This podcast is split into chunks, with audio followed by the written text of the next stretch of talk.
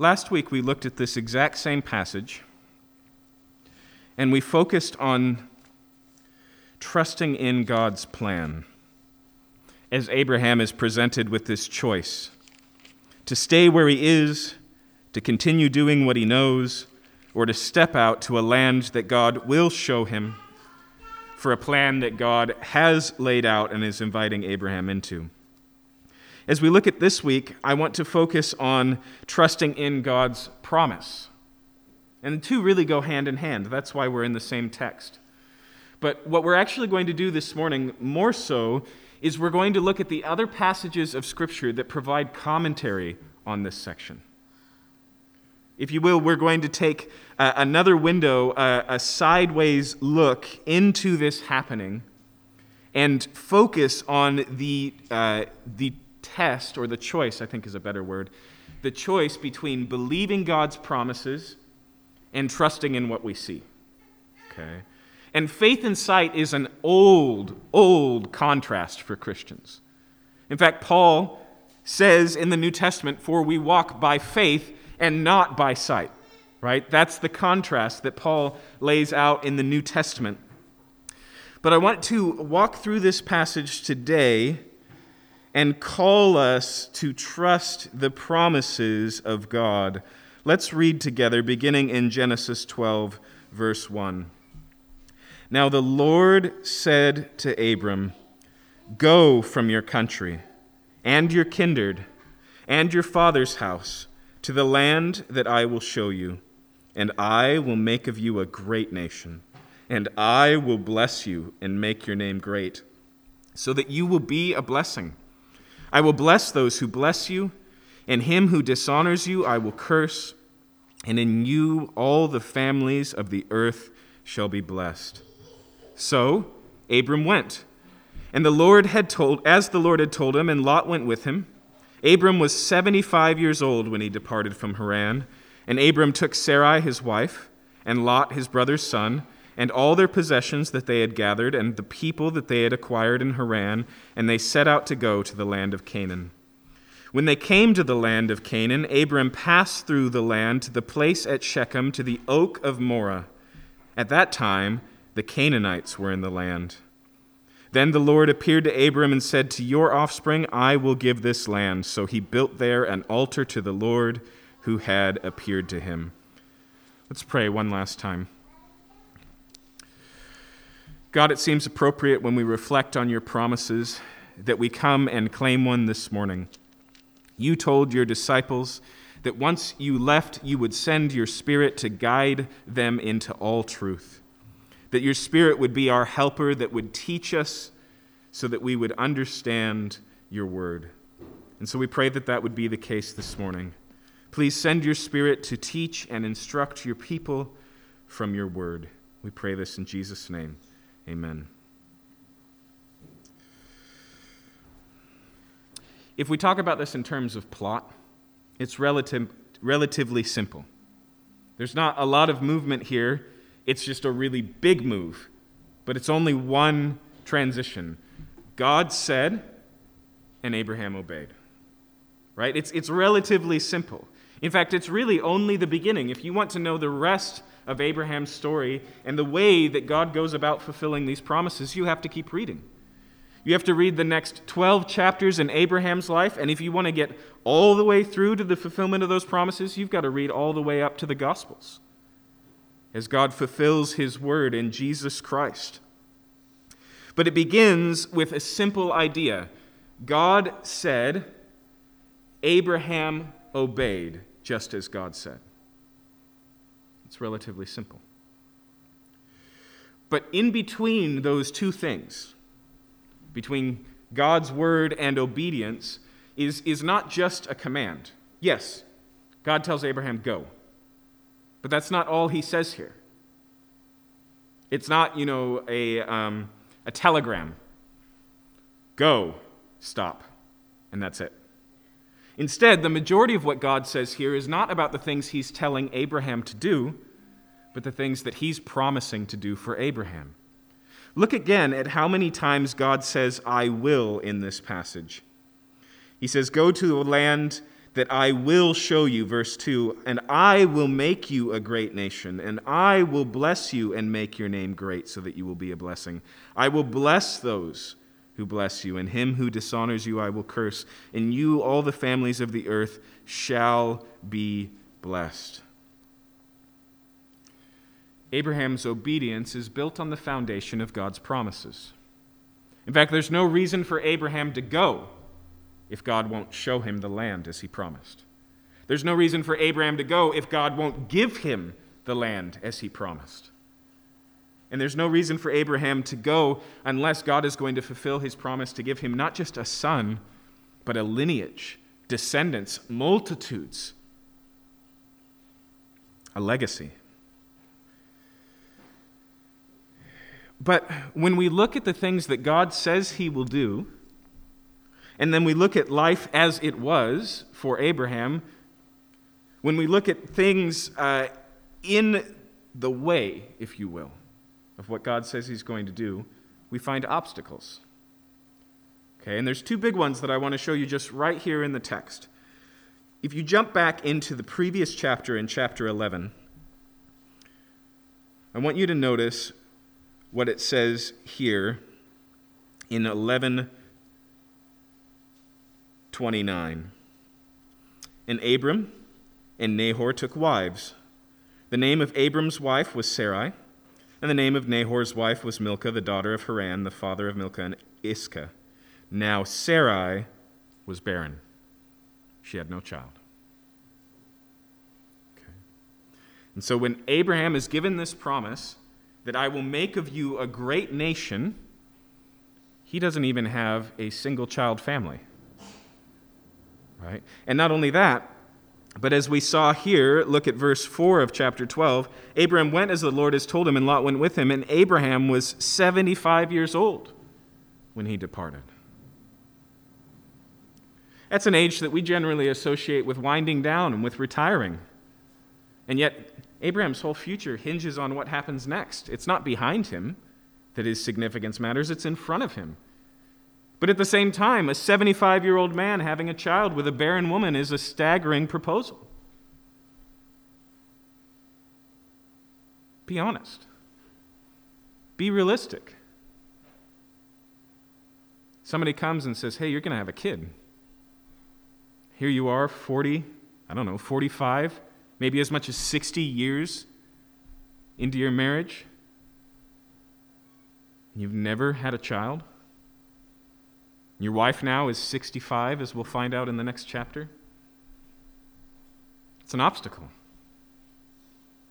Okay? If Abraham wanted to argue with God, this would be exhibit A. Now, hold on a minute. You know, did you get the right address? I mean, my neighbor to the left of me has seven kids. My neighbor to the right of me has six kids. I have zero kids. Why are you talking to me? But there's a second problem. God says, Come to a land that I will show you, and that is the only promise in this list that Abraham encounters immediately fulfilled. Because notice what happens. He says, Come to a land that I will show you. Abraham starts walking, and then look at verse 6.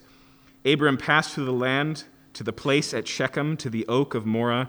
At that time, the Canaanites were in the land. Then the Lord appeared to Abraham and said, To your offspring I will give this land. You see that? He says, This is it. Welcome home. Right? Abraham arrives. God fulfills step one of the plan, which is, I will show you where I will, future tense, give you. But even here, we encounter another obstacle. Did you see it there? We read it right there in verse 6. At that time, the Canaanites were in the land.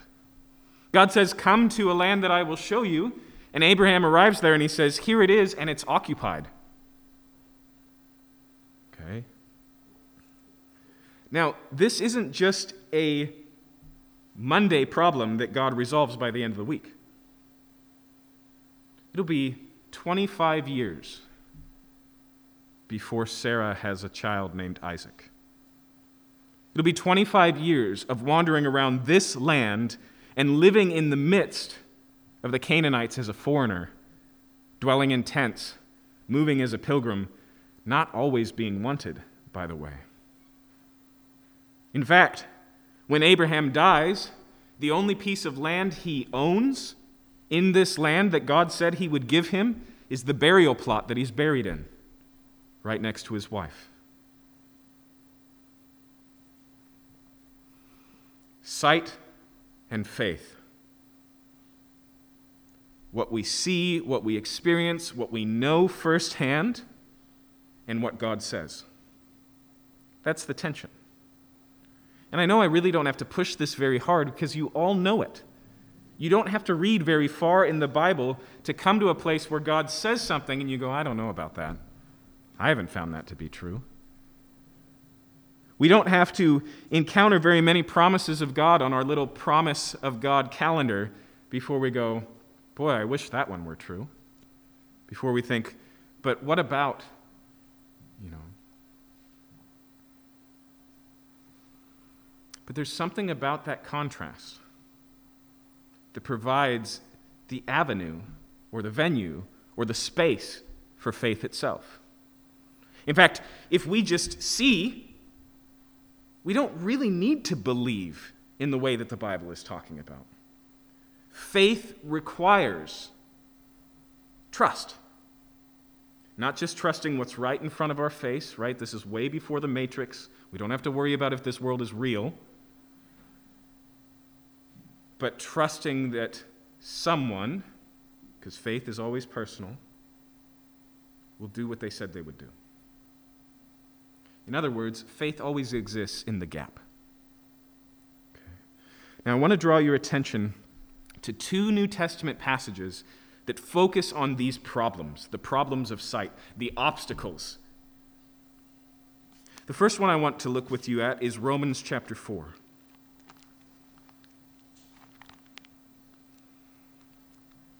You know, a few weeks ago we were in the book of Galatians. There we talked about Abraham. That's what drew us to the Old Testament. Romans chapter 4 is a letter written later by the same author, the Apostle Paul, and covering somewhat the same ground, but in a more thorough way. But I want you to listen to hear what it says starting in verse 17 we're going to jump right into this passage about Abraham and his faith. Verse 17 of chapter 4 says, As it is written, I have made you the father of many nations, in the presence of God, in whom he believed. And then it tells us about this God, who gives life to the dead and calls into existence the things do not, that do not exist. In hope, Abraham believed against hope that he should become the father of many nations, as he had been told, so shall his offspring be. Stop on that little phrase there hope against hope.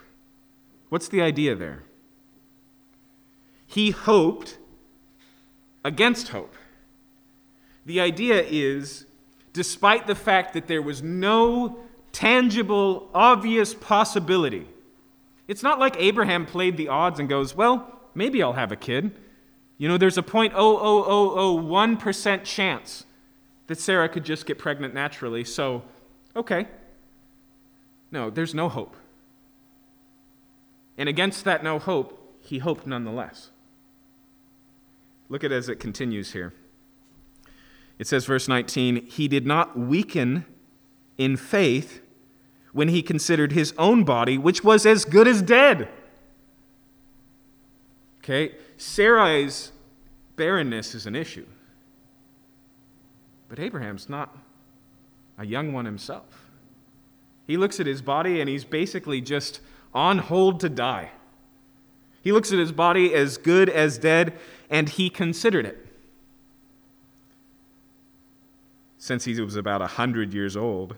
I mean, that sounds like the type of joke language we use talking about our own parents, right? But here, he's actually being accurate. He was about 100 years old. Okay? Or when he considered the barrenness of Sarah's womb. No distrust made him waver concerning the promise of God, but he grew strong in his faith as he gave glory to God. Now, I want you to notice that phrase too grew strong in his faith. Abraham doesn't have some sort of switch where he goes, God says, I will give you a son, and he goes, okay. And then he just believes it for the next 25 years. Keep reading. He wrestles with this, he struggles with this. In Genesis 15, God says, Hey, Abraham, how you're doing? My paraphrase. And Abraham says, I thought you said you'd give me a son. If I die tomorrow, which is on his mind because he just fought a pretty in, intense military battle, you can imagine how he's feeling. He says, If I die tomorrow, everything I go, everything I have goes to my servant. My whole inheritance belongs to another man. He wrestles with this.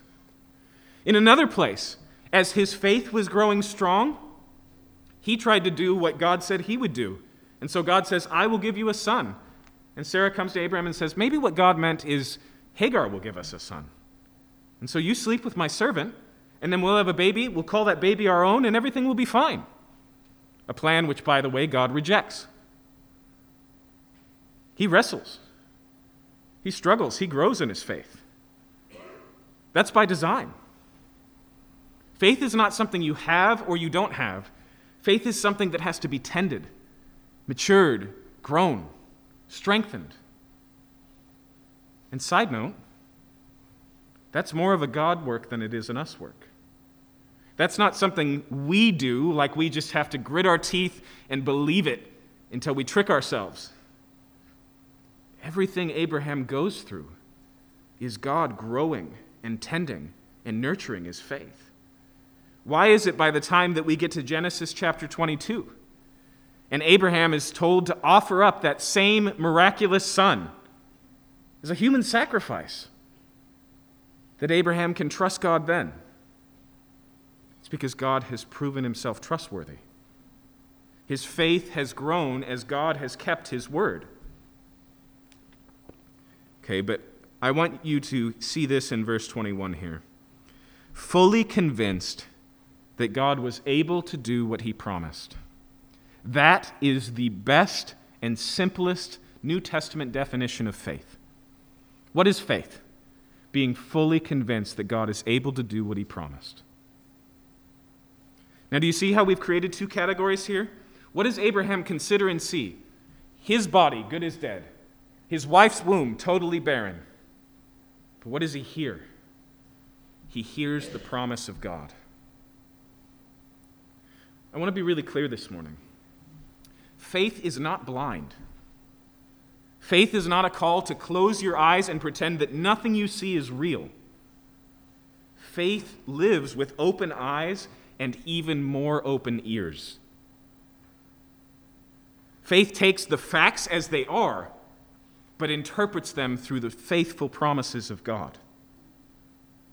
That's what Abraham is wrestling with. That's what he's aligning in his heart. That's what he's going through. And as he goes, he grows in being fully convinced that God is able to do what he promised to do. And Paul actually spoiled the plot for us a little bit earlier. Who is this God that Abraham's just getting to know and trusting in? Look back at verse 17. As it is written, I've made you the father of many nations in the presence of God, whom he believed. Who is this God? The one who gives life to the dead and calls into existence the things that do not exist. Do you see how that changes the interpretation of the facts? Fact Abraham's as good as dead. It's all right, God resurrects the dead. Fact Sarah's womb is empty and barren. That's all right. God calls into existence things that do not exist. There was a time where the universe itself was barren, and God said, Let there be light, and there was light. Okay. So the contrast, again, is not faith versus facts, it's interpreted facts. Being fully convinced that God was able to do what he had promised. I want to show you another passage, and I want to show you that it contains the same things. This one from the book of Hebrews.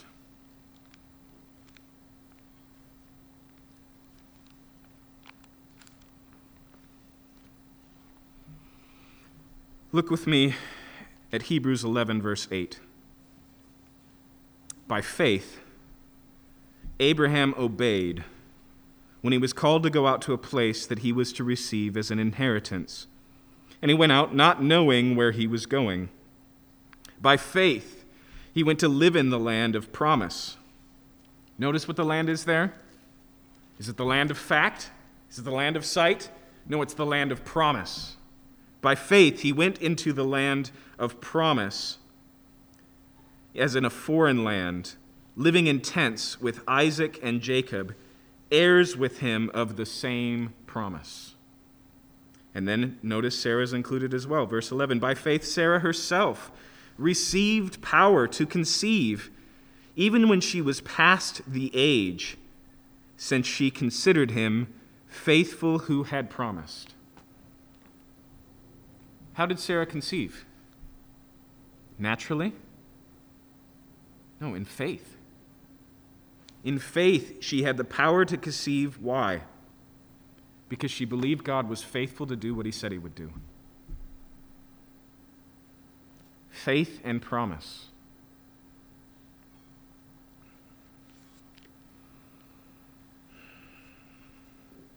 The thing is, we live in a time where we are shaped by the reality of what we see. And I can prove it in just one little phrase. It's called doom scrolling. Right? The truth is, your eyes are a very successful portal to how you feel, what you believe, what you think. And we've cultivated this life built around screens. We've given, you know, 24 hour access to our minds, and we've bathed ourselves in these things. And it's effective, isn't it? When the chop was happening here, that was the first time where I felt the need to deal with disinformation. Disinformation I knew was disinformation because I was on the ground. I lived here. And I thought, it'll be easy to just enter into these conversations, diffuse some of the crazy, explain what's really going on. And three days into that, I gave myself seven days. That was all I was going to do it because I was worried this would happen. But three days into that, I'm up at 11 at night writing an angry, super long message to somebody I barely know. How did that happen? It's because it gets into your blood. It changes who you are, it shapes you. We are physical beings, and we are shaped by the physical world we live in. That's just status quo, that's just what happens. Maybe it's not social media, maybe it's the news. Maybe it's just the things in your life that have always been there and present, and they define not just the reality out there, they define this. They define who you are.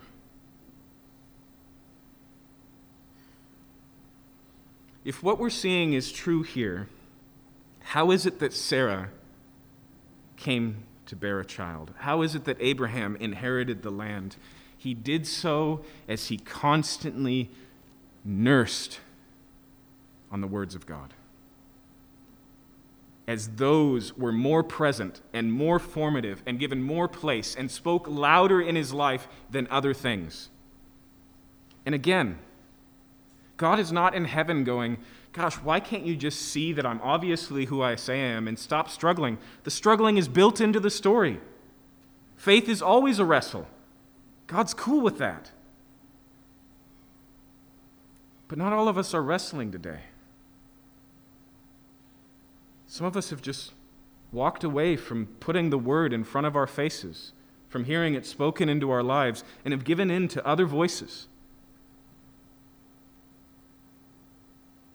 God's word will shape you.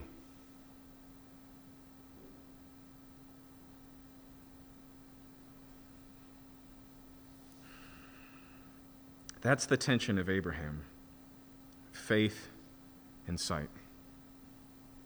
But there is another part, and it's part of this same tension. Again, it's not just the tension like in the movies where faith is a leap of faith, where it's just something you just do once and as soon as you jump, it's over. And you're like, now I'm standing on solid ground and I know it.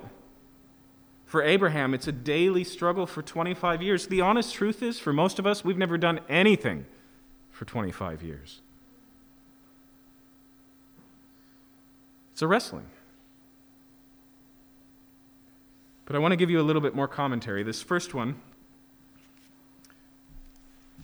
from Genesis.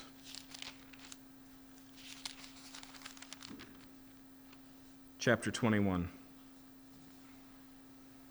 Again, it's what, eight, nine chapters later, but it's 25 years later. But I want you to listen to what the commentator, what the narrator says to us. The Lord visited Sarah as he had said, and the Lord did to Sarah as he had promised.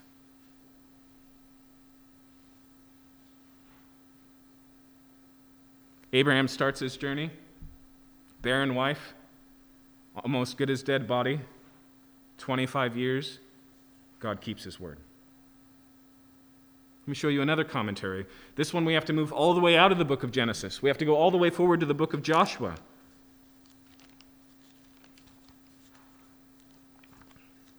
Now, this time, not only do we move four books ahead in the story, we move 400 years ahead in the story.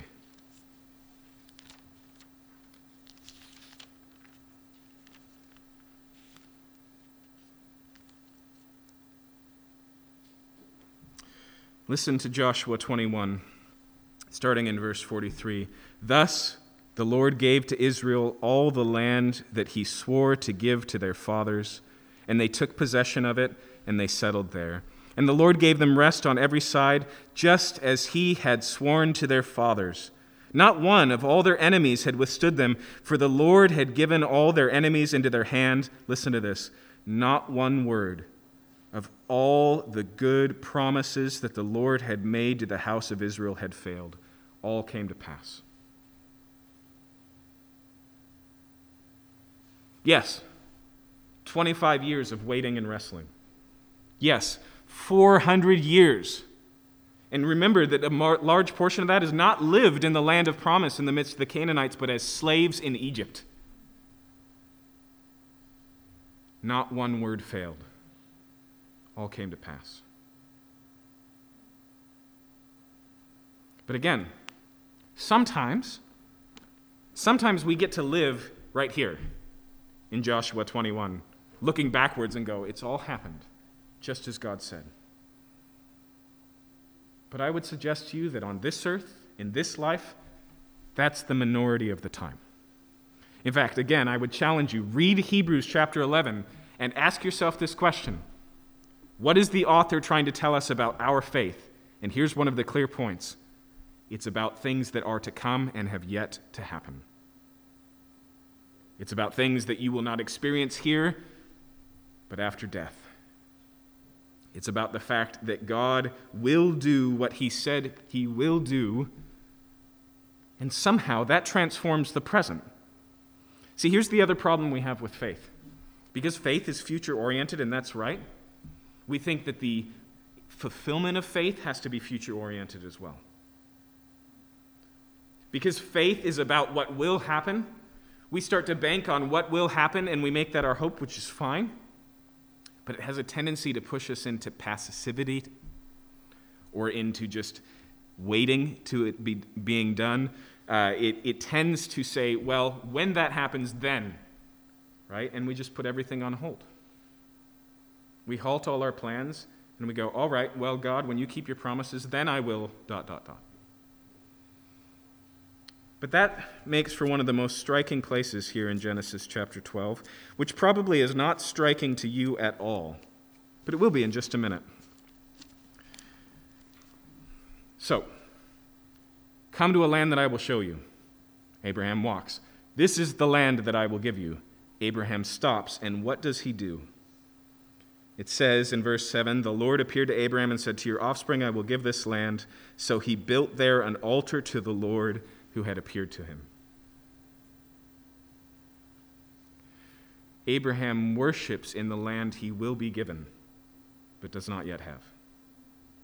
The Canaanites are in the midst of the land, and here Abraham stakes a tiny little claim, just a stone altar, for the God who promises. Now, why is that surprising in this text? Because Abraham's relatively new to a relationship with Yahweh. And here's how travel plans worked in the ancient world. You come into a new nation, a new country, a new territory. The first thing you do, just like Abraham, is build an altar, but you build it to the God of the land you entered. If any of you ever have the chance to climb Mount Everest, the first thing they'll require you to do before you march is give a little offering to the gods of the mountain. You're entering into their territory. You're now under their jurisdiction. Okay? It's the same here. Abraham walks into the land of the Baals, the god of the Canaanites. He's got new neighbors, and the first thing he does is he builds an altar to Yahweh. He doesn't just trust by faith and not by sight, he worships it too. He lives in it. In fact, although he lives in a tent, he lives in the land for the rest of his days, walking it to and fro, setting up other altars, and worshiping God. See, here's the thing we put our faith in something invisible, but true faith is always visible. This is what James wants us to understand, our last New Testament commentary. Look at James chapter 2.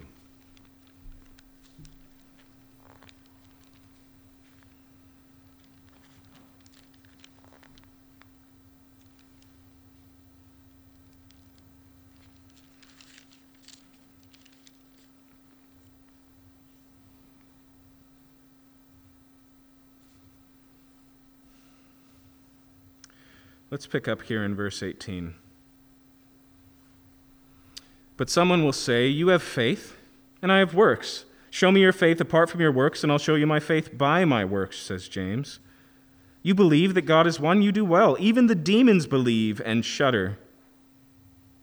Do you want to be shown, you foolish person, that faith apart of works, from works is useless? And then notice his illustration. Was not Abraham, our father, justified by works when he offered up his son Isaac on the altar? You see that faith was active along with his works, and his faith was completed by his works. And the scripture was fulfilled that says Abraham believed God, and it was counted for him as righteousness, and he was called a friend of God.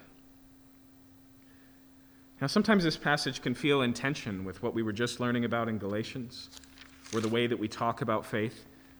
Paul often makes such a contrast between faith and works. We read this and we go, wait, how does this fit together? But I want you to notice what he says in verse 22. He says, You see that faith was active along with his works, and faith was completed by his works, and the scripture was fulfilled that says, Abraham believed God, and it was counted to him as righteousness. That statement about Abraham is from Genesis 15.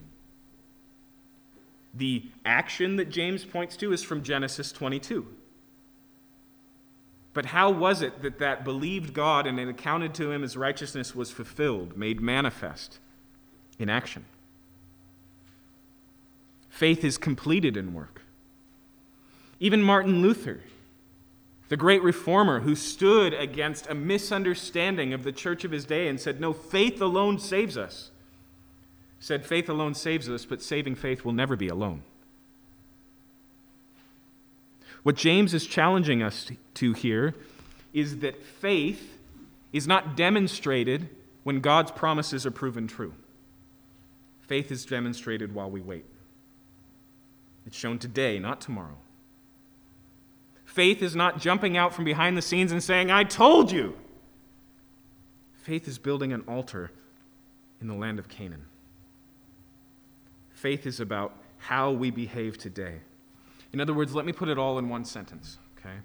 What have we seen this morning? We've seen that the faithful God makes promises to the people of God. And that the people of God live by having faith in those promises and faithfully living out their lives in light of them. The faithful God makes promises to the people of God, and the people of God live placing their faith in those promises, and they live faithfully in light of those promises.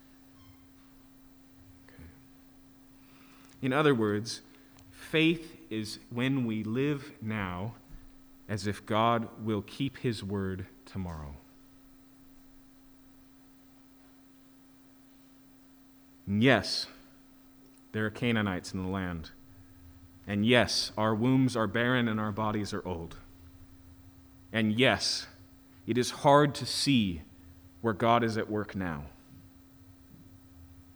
But this is the power of the promise.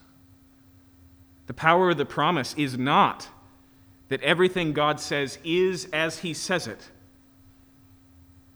it's that He will not let one of His words fail.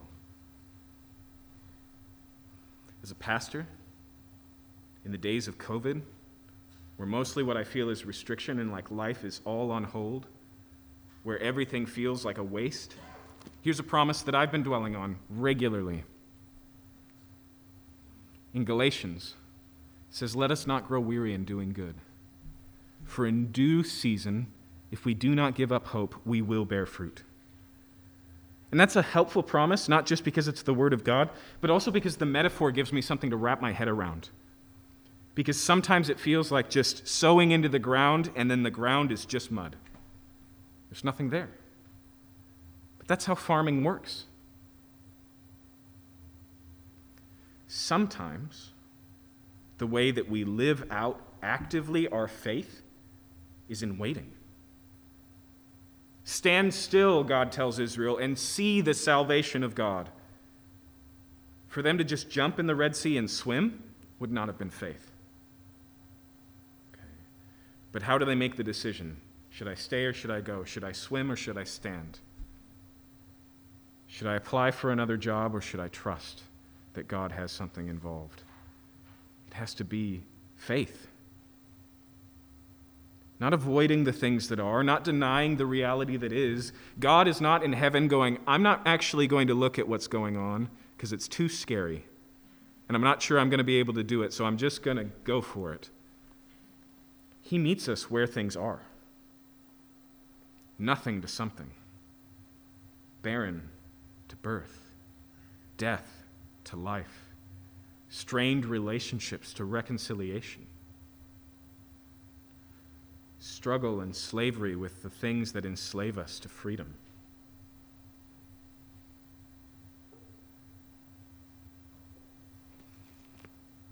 For Christians, the only place to live is in the place of God's promises. And the only way to live is as if they will be proven true. And this is such good news. Because the promises that God makes to us in Jesus Christ are yes and amen. Not one of them will fall to the ground, not one of them will be proven true. Let's pray.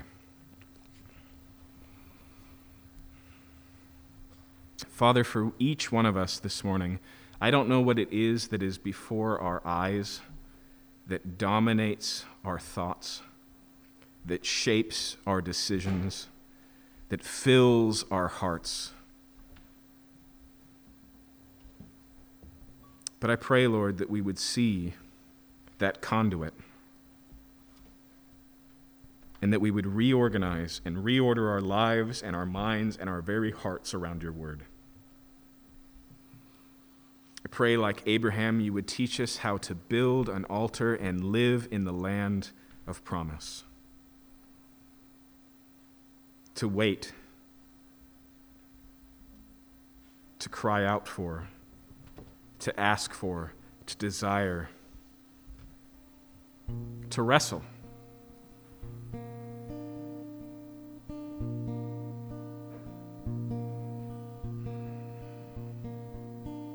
Make us a people who make faith visible as we trust that you will do the things you said you will do and live our lives in light of it.